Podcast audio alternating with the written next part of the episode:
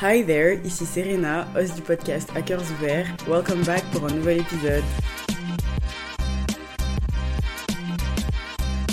Comment ça va, my G Comment tu vas? J'espère que ça va, j'espère que tu vas bien, que la vie est belle, que tu profites de ce temps exquis. Je sais pas où tu te trouves, mais j'espère que tu profites des belles lumières du soleil printanière. Parce que ça fait très très plaisir.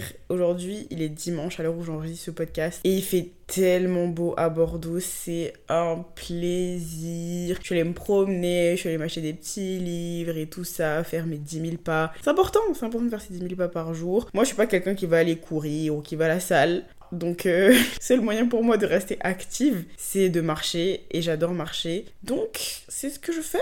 Parlons maintenant de musique parce que j'ai des choses à dire. Dans l'épisode précédent, je te disais que j'avais pas capté que Chloé Bailey avait sorti un album et qu'il fallait que j'aille l'écouter. J'ai pas regardé les critiques de l'album, je suis juste allée écouter et me faire mon propre avis avant d'être biaisée par euh, l'avis d'internet. Et donc l'album, je le fais je le fais tourner et tout et plus les sons passent, plus je me dis mais il est éclaté au sol en fait. Vraiment, j'ai essayé, je te jure, j'ai essayé. J'ai essayé parce que l'album euh, Hours de Chloe X Haley, je sais jamais comment prononcer son nom, elle, je crois que c'est Haley. Voilà, en tout cas, cet album là avec les deux sœurs, il est génial, il est incroyable. L'album est parfait. Donc moi, je m'attendais à un truc de ouf, surtout qu'on va pas se mentir, Chloe Bailey, c'est quelqu'un qui a une très belle voix. C'est une très très très bonne chanteuse et cet album c'est juste zéro déjà le fait qu'elle est sortie en son avec euh, le Chris Brown là j'étais pas j'étais pas non plus fan mais alors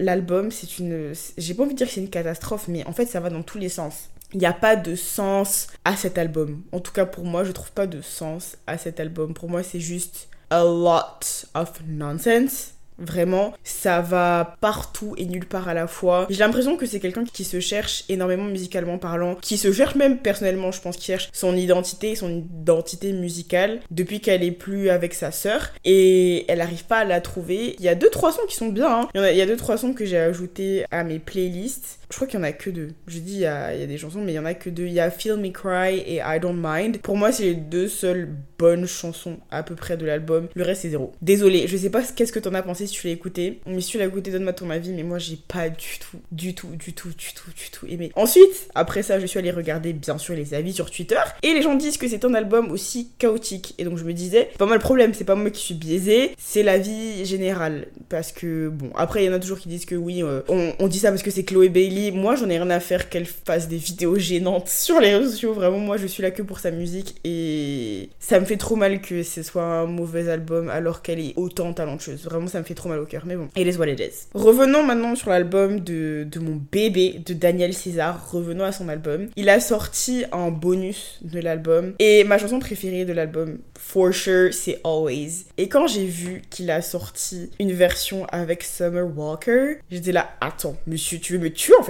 Tu veux me tuer, tu veux me prendre comme ça, et tu veux me briser le cœur, tu veux me briser les côtes, tu veux briser tout ce qui est en moi. La chanson est parfaite. Déjà, l'album en lui-même est parfait. Vraiment, je l'ai écouté et réécouté et réécouté, j'ai rien à dire. L'album est génial sur 40. Vraiment, on a attendu pour chef-d'œuvre. Je suis très contente. Moi, quand tu me fais attendre, y a pas de souci. Mais fais-moi attendre pour des bonnes choses, tu vois. C'est comme Beyoncé qui avait pas sorti d'album depuis euh, la nuit des temps et qui est revenue avec Renaissance là. Ma belle, tu sais que je t'aime, me déçois pas. Est-ce qu'elle m'a déçu De toute façon, Beyoncé ne peut jamais me décevoir. Je pense que c'est juste impossible pour moi qu'elle me déçoive, tu vois. Mais alors, Daniel César, cet album, et je l'adore. Vraiment, je suis fan. Je suis amoureuse. Je suis amoureuse de l'album. Il y a que ça dans mes oreilles, franchement. Ensuite, dernier truc dont je veux parler, c'est de Kate Ranada qui a sorti une chanson avec Pharrell Williams. En fait, j'ai, je viens de comprendre parce que j'avais vu euh, Kate Raminé et je comprenais pas c'était quoi Kate Raminé. Et en fait, c'est juste la contraction de Kate Ranada et de Aminé qui s'est devenu un groupe, tu vois, et qui vont faire des sons ensemble et tout. Et ils ont sorti une chanson avec Pharrell Williams qui s'appelle Forever. Et déjà, je l'ai découvert ce matin alors qu'elle est sortie le 7 avril. Donc vraiment, moi,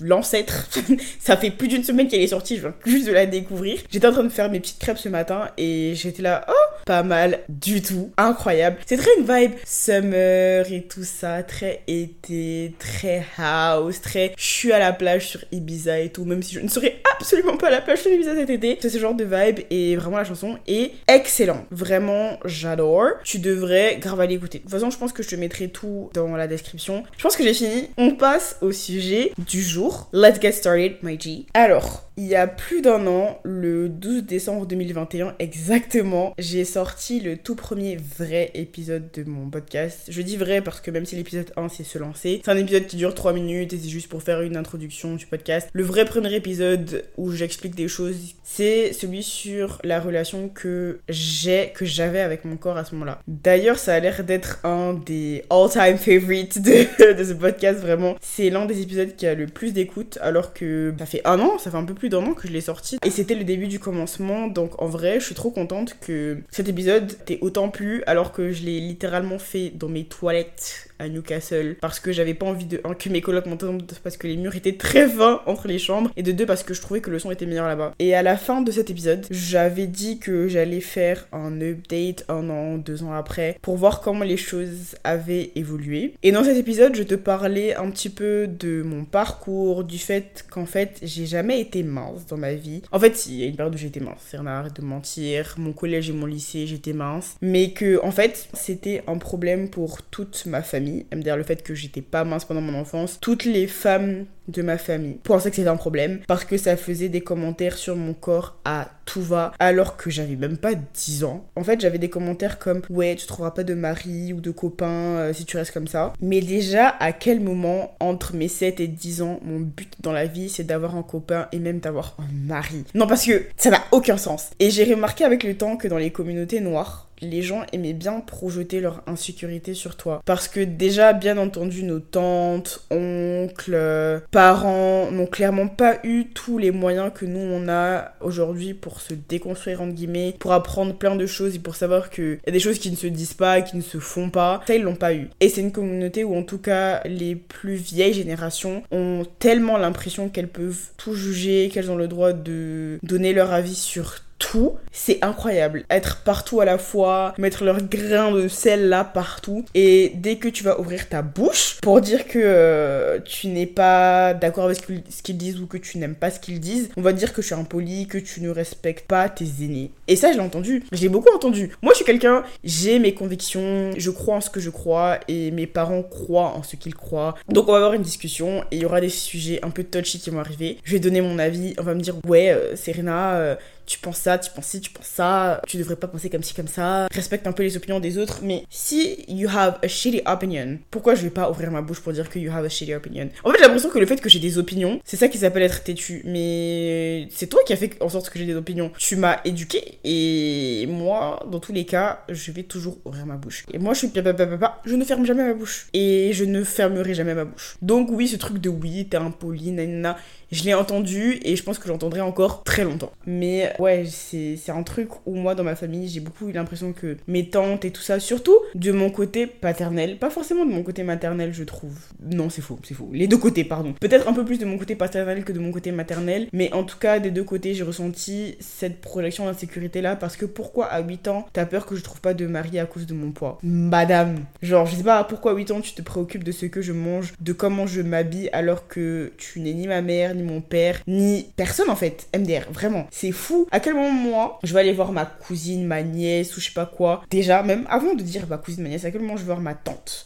Lui dire ouais, tata, t'es trop grosse tu devrais faire un régime. Je pense que le respect, ça va toujours dans les deux sens, peu importe l'âge, tu vois. Tu peux pas venir dire à une fille de 8 ans, ouais, Serena, t'habilles pas comme ça parce que t'as un gros ventre, ou ouais, Serena, mange pas ça. Je sais pas, moi je trouve ça, je trouve ça trop bizarre, et c'est pour ça que j'ai l'impression qu'il projette ses, insécurités sur, euh, sur moi, parce que tu sais, dans les communautés africaines tout ça, je pense même dans les communautés racisées en général, c'est important le mariage et tout ça, et l'apparence physique, j'ai l'impression. Donc peut-être que parce que je ressemble à ci, à ça, je vais pas avoir de mari. C'est comme, je me souviens très bien. Je crois j'étais au, au, mais je sais plus à quel moment. J'ai des vergetures sur les épaules. J'en ai parlé dans, dans l'épisode sur les complexes. Très intéressant d'ailleurs, je devrais aller l'écouter. Voilà. Ma mère, au moment, elle m'avait fait euh, faire des séances pour enlever mes, mes vergetures sur les épaules qui n'ont absolument pas marché d'ailleurs parce que les vergetures, c'est là, ça ne bouge pas, ça ne partira pas. Voilà, c'est comme ça. Et les it. Et donc, c'était des piqûres qu'on me faisait pour enlever les vergetures. Elle disait, c'est bien beau d'être intelligente, mais il faut aussi avoir un beau physique parce que sinon tu trouveras jamais personne et tout ça. Mais ma belle, je suis une gamine en fait. Je suis une gamine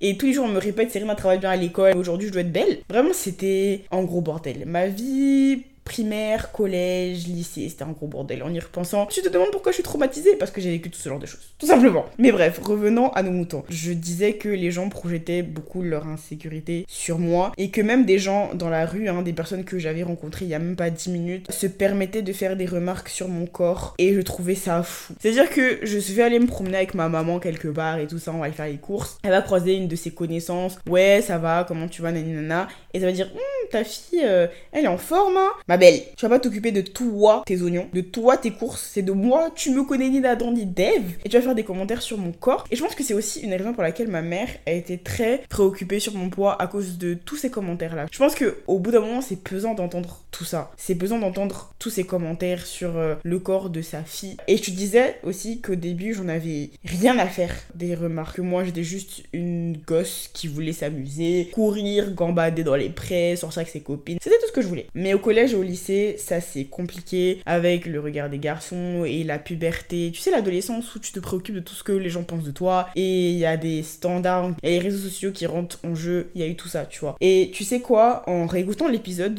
je suis choquée de pas avoir parlé de ma première année d'études supérieures. Avant de continuer l'épisode, cet épisode, il faut que j'en parle. J'arrive pas à croire que j'ai zappé cette période-là de ma vie. J'arrive dans un nouveau pays, la France, où les standards de beauté sont totalement différents de ce que j'ai connu moi, où personne ne me ressemble vraiment. On était littéralement quatre filles noires dans une promo de 170 personnes. No comment on this, but yeah. Et en fait, j'arrive dans un endroit où toutes les filles sont minces, où elles sont toutes fines. À ce moment-là, j'avais commencé mon travail sur moi-même pour avoir confiance en moi, mais c'était aussi super fragile, tu vois. Et j'arrive, je vois toutes ces filles-là qui sont à des années-lumière de ce que je ressemble. J'arrive avec mes giga seins, mes giga fesses, mes giga cuisses et mon ventre qui est tout sauf plat parce que quand tu as des fesses, quand tu as des formes, c'est rare d'avoir un ventre plat. Je dis pas que c'est pas possible, hein, mais c'est rare ou c'est la chirurgie esthétique. En tout cas, mon cas, c'était pas d'avoir un ventre plat avec tout ça. À ce moment-là, j'ai toujours des TCA, des grandes, grandes TCA. Je ne suis pas grosse, mais je suis aussi très loin d'être considérée comme une fille mince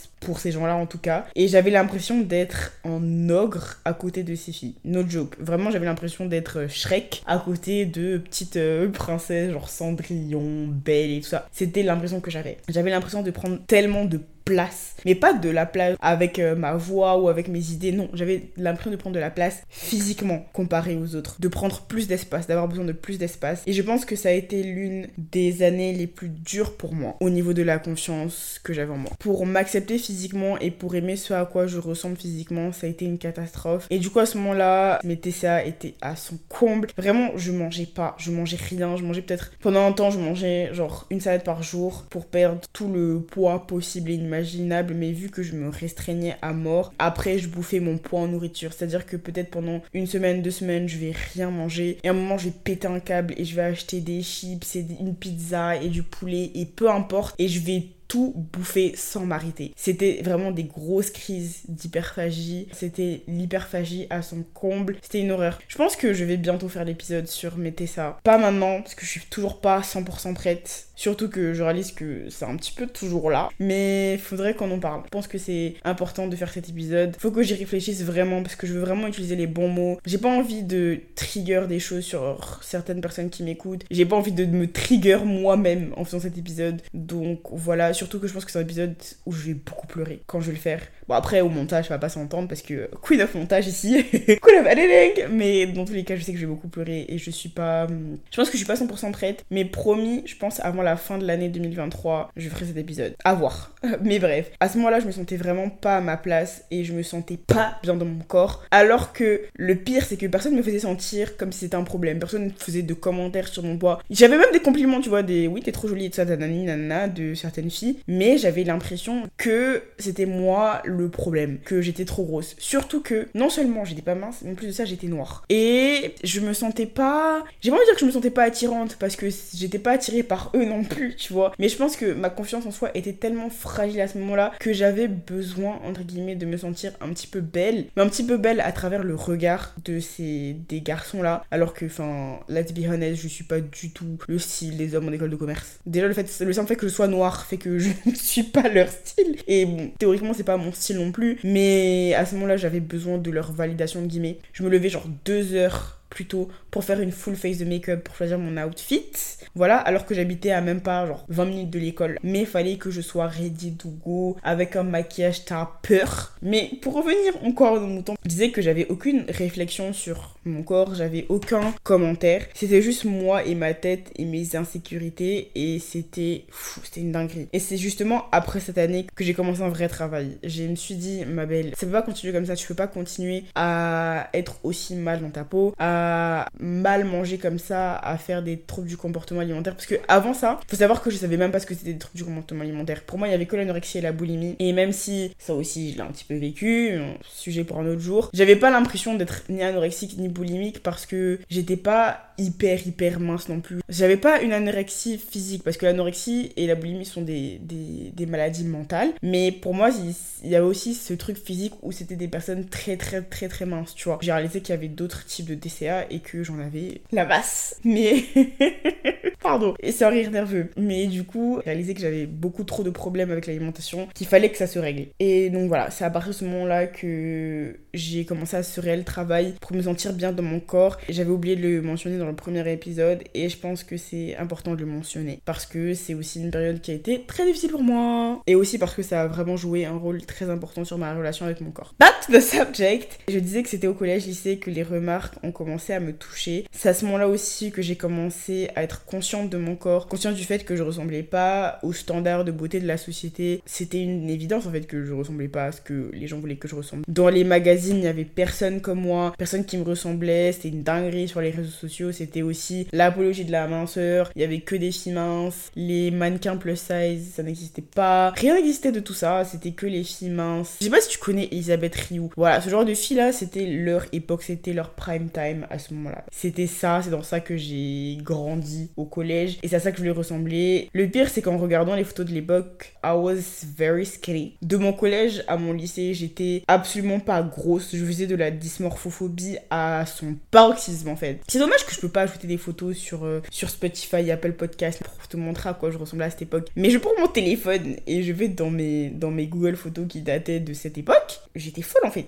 j'étais folle de, croire que j'étais grosse alors que j'étais mince. je pense que je serai plus jamais comme ça de ma vie. Et c'est ok, j'en ai plus rien à faire, tu vois. Mais comme quoi, la tête, le cerveau, c'est toi qui le travailles. Hein. C'est fou comment tu, tu crois certaines choses t'es persuadé de certaines choses qui sont absolument fausses. Mais en même temps, quand t'as grandi et que toute ta vie t'as entendu ouais, t'es grosse, t'es grosse, t'es grosse, et que bon, t'as pas non plus euh, l'entourage le plus bienveillant quand il s'agit de ça. En fait, à ce moment-là, je pense que ce qui m'a vraiment tué en, en, y repensant, c'est la comparaison. C'est le fait me comparait à tout le monde. Ouais, regarde comment elle, elle a perdu du poids. Ouais, regarde Y, elle peut porter ça parce qu'elle a un ventre plat. Et ce qui m'a encore plus tué, c'est la comparaison avec ma petite sœur. Ma petite sœur qui, je le rappelle, a 5 ans de moins que moi. C'est-à-dire que quand j'étais au collège, lycée, que j'avais 13 ans, elle avait genre 7, 8 ans. On me disait souvent, euh, regarde ta sœur comme elle est mince, ou au moins ta sœur, elle n'est pas grosse. T'avais ma mère qui adorait acheter des vêtements pour elle et tout ça. Et moi j'étais là, bah, MDR, ok, ok, pas de souci.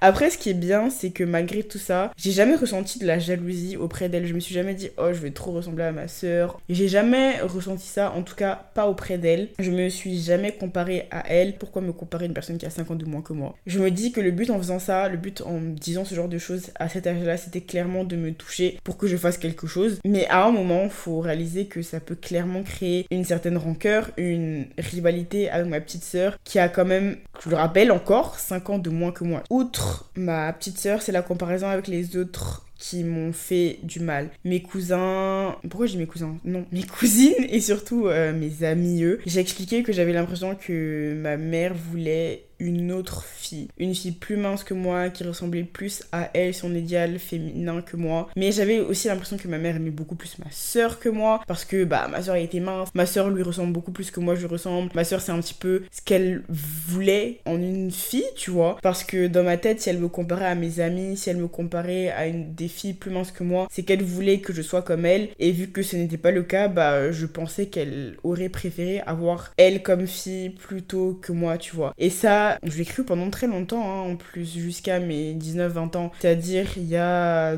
2-3 ans. J'ai 22 ans aujourd'hui, c'était vraiment très récent. Et je vais même pas mentir, parfois, des fois, je me dis, euh, est-ce qu'elle aurait préféré avoir une autre fille comme ma soeur plutôt que moi, tu vois? Je suis vraiment traumatisée, c'est trop grave. À chaque fois que je fais des épisodes comme ça, je réalise à quel point I'm damaged, genre que je suis traumatisée et que plus le temps passe, plus je me dis que je vais passer toute ma vie euh, chez la, chez la psy. Et vu que je vais quitter mon école, je vais devoir payer mes séances et ça va me coûter très cher. C'est ce que je suis en train de me dire. Mais enfin bon, ça a été très dur de passer au-dessus de ça. C'est toujours très dur de passer au-dessus de ça. Donc en fait, là, c'est un petit récap de l'épisode précédent. Si tu l'as pas encore écouté, vraiment, vas-y. T'en as plus de détails sur comment je me sentais à ce moment-là et plus de détails sur euh, mon enfance et mon adolescence. Et franchement, il est top. Tu dois remonter, enfin non, pas du tout remonter, tu dois redescendre, redescendre, redescendre. Il est tout en bas, mais c'est un épisode très top. Je te disais aussi que j'avais un peu réussi à overcome this, que je travaillais énormément sur euh, moi et ma confiance en soi, sur la relation que j'avais avec mon corps, que j'avais réussi à gagner énormément confiance en moi, à trouver que j'avais un joli corps et à me trouver belle, à me regarder dans le miroir et à ne pas pleurer pendant des heures parce que je me trouvais pas assez bien. En y repensant, je me dis waouh,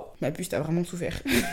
en tout cas, c'est époque-là, je te disais que je faisais beaucoup de travail intérieur, euh, mais qu'il y avait des hauts et des bas, parce que la confiance en soi, c'est pas constant. C'est quelque chose qui se travaille au quotidien, qui se travaille tous les jours, parce que il y a des jours tu vas te sentir à 100% et il y en a d'autres tu vas te sentir à 20%. Et c'est ok, c'est juste que tu dois continuer à travailler. C'est comme tout en fait, c'est de la discipline. C'est comme tout dans la vie, quand tu veux des résultats, quand tu veux arriver quelque part, quand tu as des objectifs, faut que tu sois discipliné. Parce que la motivation, ça suffit pas. Ça, il y a des hauts, il y a des bas. La discipline, c'est toi qui te regarde dans le miroir, qui te dit how much and how do you want it, à combien de pourcents tu le veux, et même si t'es pas motivé, t'as pas d'envie, tu le fais. Pour moi, c'est pareil. La confiance en soi, ça se travaille, c'est de la discipline, c'est de la volonté. Et du coup, je te disais que, comme je t'ai dit au début, que je te ferai un update dans un, deux ans. And well, here's the update. Et pour être honnête, j'ai pris du temps à faire cet épisode parce que ça fait plus d'un an là. Je l'ai fait en décembre 2021, on est en avril. Je voulais même pas le faire en plus à la base. En tout cas, pas maintenant parce que je voulais pas faire un update négatif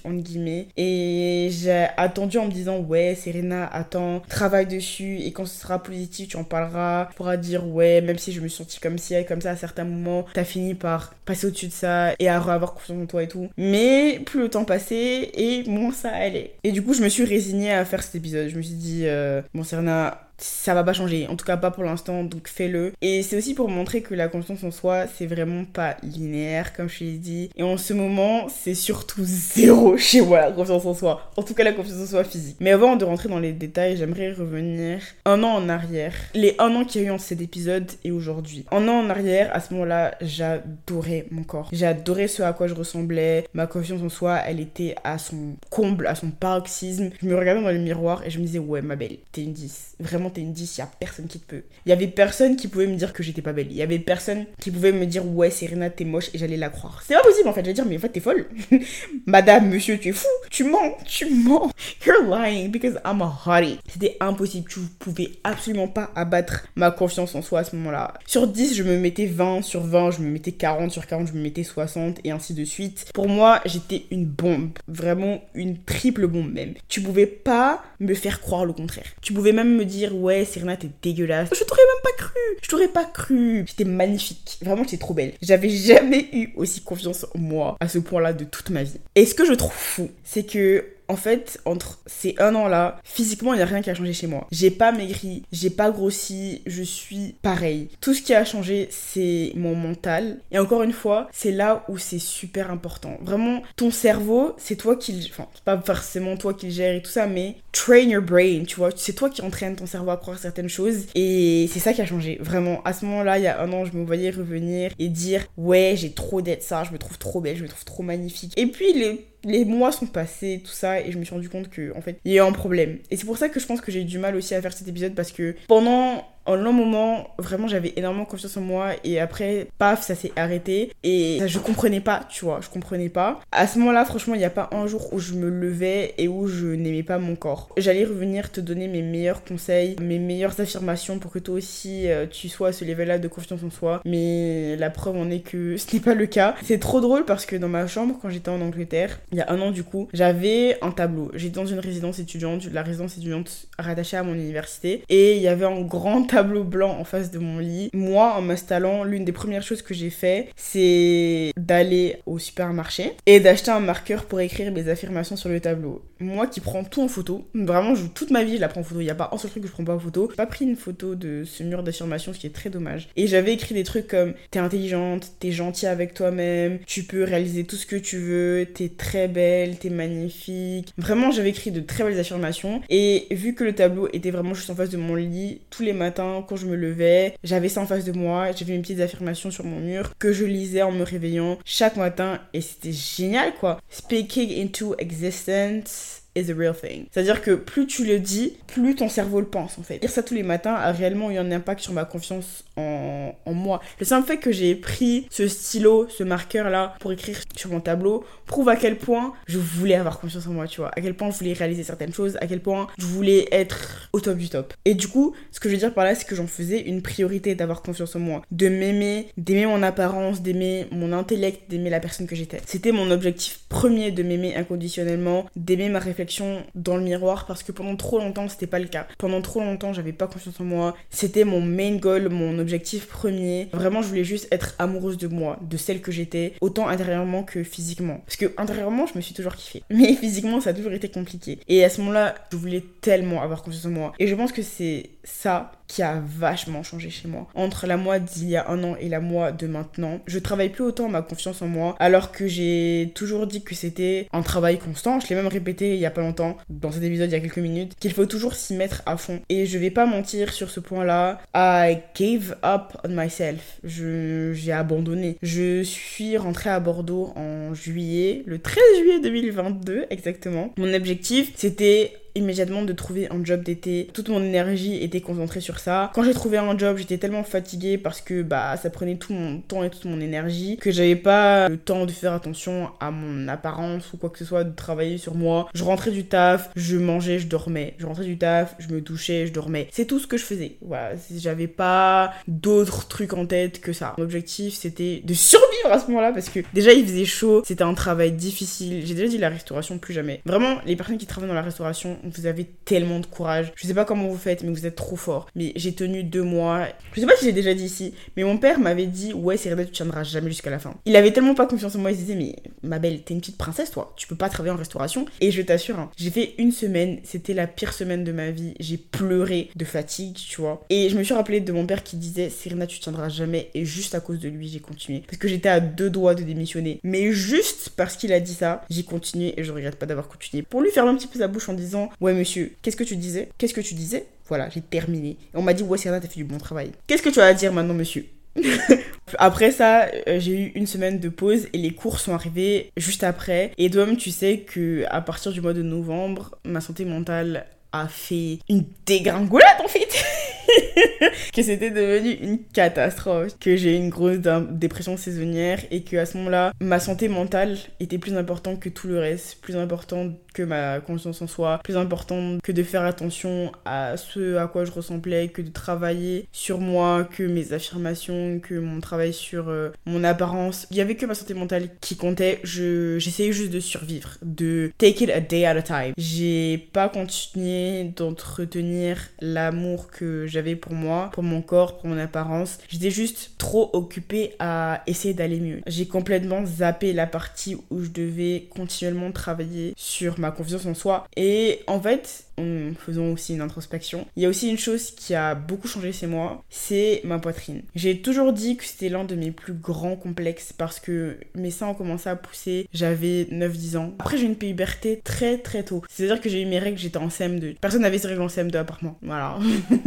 j'ai eu une puberté très très jeune. Mes seins ont commencé à pousser très tôt et depuis, ils se sont plus arrêtés. Littéralement. J'avais réussi à passer au-dessus de ce complexe, à aimer même ma poitrine. C'est-à-dire que je la kiffais. Mes seins, étaient tout le temps dehors. C'est-à-dire qu'il pouvait faire moins 20 degrés dehors, que mes seins aussi allaient dehors. Voilà, c'était tout. Je kiffais mes seins, je kiffais euh, ma poitrine, les montrer. Même si parfois j'avais mal au dos, je pouvais pas porter certaines choses, je m'en foutais. Je trouvais que mes seins étaient trop beaux. Vraiment, elle, était tout le temps dehors, je la mettais grave en avant, je l'aimais trop. Mon bonnet F, c'était mon grand amour il y a un an. Jusqu'à euh, il y a quelques mois, c'était mon plus grand amour. Et puis, il y a eu un shift. Je sais pas comment ça s'est passé, je sais pas. Je saurais même pas t'expliquer comment ça arrivé. Alors que pendant longtemps, j'ai essayé de l'accepter et tout. Et j'ai réussi, mais il y a eu un shift il y a quelques mois qui fait que maintenant, je, je veux juste qu'elle disparaisse en fait. C'est un enfer pour moi de m'habiller. Mon dos me fait trop mal. Trouver des soutiens à ma taille, c'est une horreur. Vraiment, je vais être très honnête avec toi. J'ai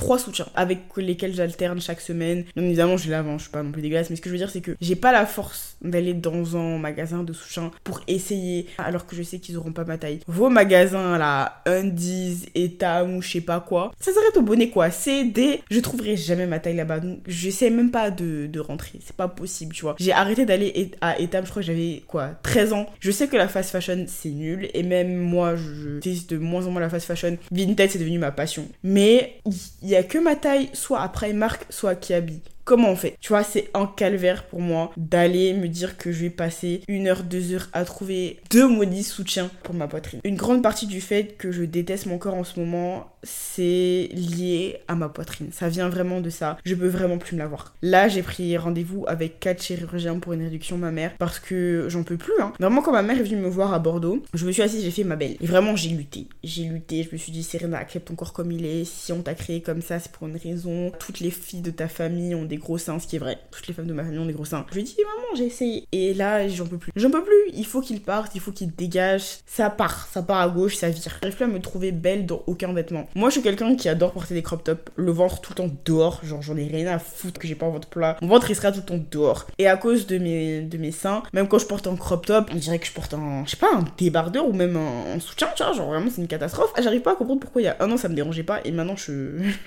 J'arrive plus, tu vois. Je passe ma vie en body ou en pull ou quoi que ce soit. Mais les crop tops, j'arrive plus parce que mes seins me dérangent beaucoup trop. J'ai l'impression qu'on voit que ça chez moi. Peu importe que je porte, on voit vraiment que ça. Tout ce que je porte me dégoûte. Tous les vêtements que je porte me dégoûtent à cause de ça. To be fair, je crois toujours au fake it till you make it. Donc, je porte toujours ce que j'ai apporté. Même si je porte beaucoup moins de crop top et tout, je porte toujours ce que j'ai apporté. Et je fais croire aux gens que j'ai confiance en moi. Ce qui n'est pas du tout le cas en ce moment, comme je l'ai dit. Et ouais, donc je lui ai dit, ma belle, rien à foutre. Ces seins, ils dégagent. Avant la fin de l'année 2023, ils dégagent, je peux plus me les voir. J'ai trop lutté et là, c'est la fin. Mais oui, en ce moment, ma confiance en soi physique, elle est à zéro. Elle est à zéro depuis bien longtemps, même d'ailleurs. Depuis à peu près, on va dire 4 mois. Depuis le début de l'année. On va dire qu'elle est à, zéro depuis euh, à peu près janvier. Je vais pas dire que je me suis rarement aussi moche parce que c'est faux. Je pleure toujours pas devant mon miroir. Ça, c'est une époque révolue. Mais ça, ça fait très longtemps que je me suis pas sentie aussi moche, tu vois. Et je me dis, là, ça va être l'été. Il est temps de me remettre sur le droit chemin. J'ai plus les cours, je suis plus dépressive. Tout va bien. Je me dis qu'il est temps de reprendre confiance en moi, de reprendre tout le travail que j'ai fait, de revenir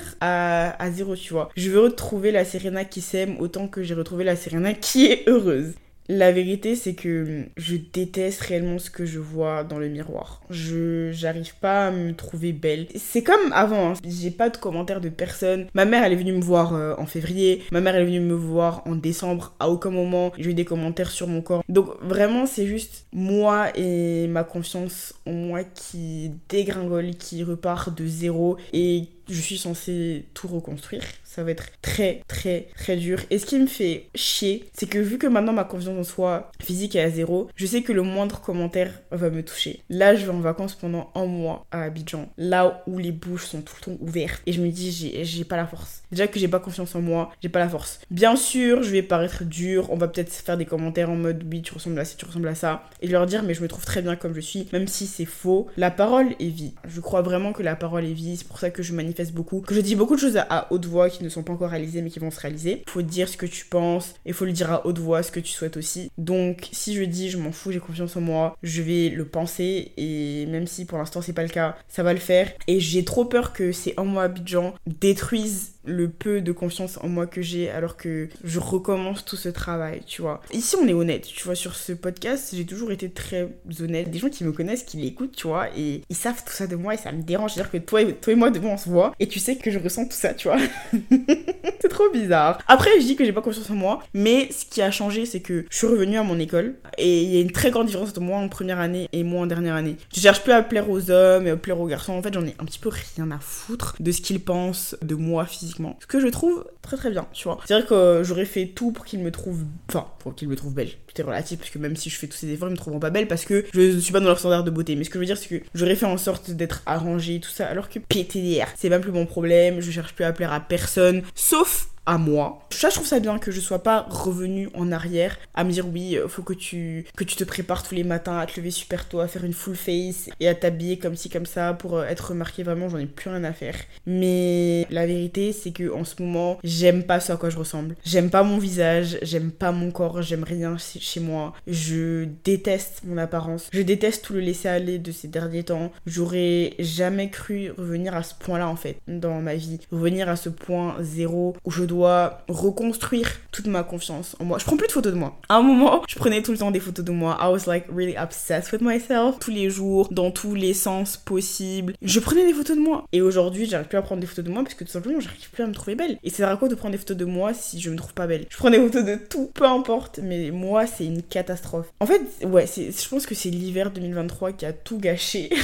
tout le peu de choses que j'avais en moi de positif. Et je veux revenir parce que je te referai un autre update. T'inquiète pas, dans un an. Et j'espère que celui-là sera positif parce que j'ai l'impression vraiment de passer d'une fille qui travaillait sur elle et tout ça à plus rien et ça me fait mal au cœur. Mais cet épisode, c'est pour montrer qu'on n'est pas toujours à son top. Que c'est ok d'avoir des moments sans, comme t'as des moments avec. C'est-à-dire que là, ça fait quelques mois que ça va pas du tout. Enfin, ça faisait quelques mois que ça n'allait pas du tout mentalement, physiquement. J'ai surtout parlé de comment ça allait mentalement parce que pour moi c'était vraiment le plus important. C'était ce que je voulais arranger parce que je pense que quand ça va pas mentalement, il y a rien qui va et il y avait clairement rien qui allait. Et vu que maintenant ma santé mentale va beaucoup, beaucoup, beaucoup mieux, je me dis qu'il est temps de me reprendre en main, de reprendre ce travail-là qui m'a pris énormément de temps et de me dire que Serena, il faut que tu sois euh, comme comme avant en fait, que tu te retrouves aussi belle, que tu aies cette envie-là de porter plein de choses, cette envie-là de juste te trouver euh, belle, d'avoir confiance en toi, d'avoir la relation que j'avais avec mon corps d'avant, je veux retrouver ça. C'est-à-dire que l'amour inconditionnel que j'avais pour moi, que j'avais pour mon corps, que j'avais pour mon apparence, j'ai besoin de le retrouver. Parce que c'est pas possible de se sentir aussi moche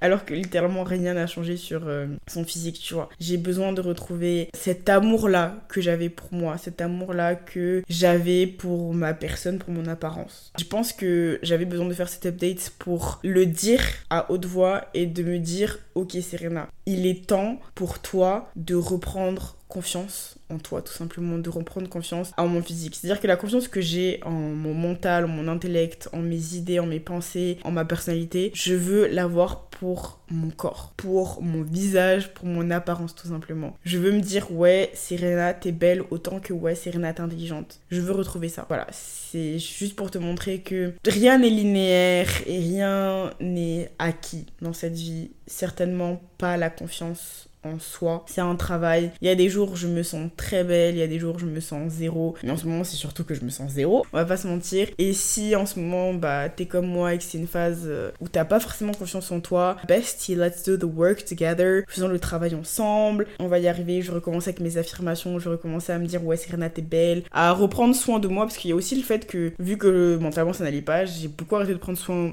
de mon apparence physique. On va y arriver. On va y arriver. Je sais que je vais reprendre conscience moi, je sais que ça va que ça va aller. L'honnêteté que j'ai dans ce podcast, vraiment à chaque fois ça m'étonne parce que à aucun moment je peux m'arrêter devant une amie, même une amie proche hein, pour lui dire "Ma belle, je me trouve trop moche." Ma confiance en soi est passée de 1 milliard à euh, moins 1 milliard. Vraiment, j'adore, j'adore le fait que je sois tellement honnête avec toi et ça me fait trop plaisir d'avoir ça. Quand je te dis que ce podcast c'est mon journal intime, c'est que c'est littéralement mon journal intime. C'est vous parce que ça, il y a que dans mon journal intime que je l'écris et pourtant tu l'entends. C'est pas les l'épisode le plus positif positif de ce podcast. Parce qu'à chaque fois, j'essaie de trouver un petit peu le positif. Là, il n'y a pas de positif. Là, le seul positif, c'est que il faut que je recommence à travailler sur moi. Et je vais le faire parce que j'ai plus aucune préoccupation, les cours c'est terminé et tout ça. Mais c'est ce que j'avais sur le cœur. Et ici, tu sais très bien qu'on parle à cœurs ouverts. J'adore faire ce petit jeu de moi. I love it.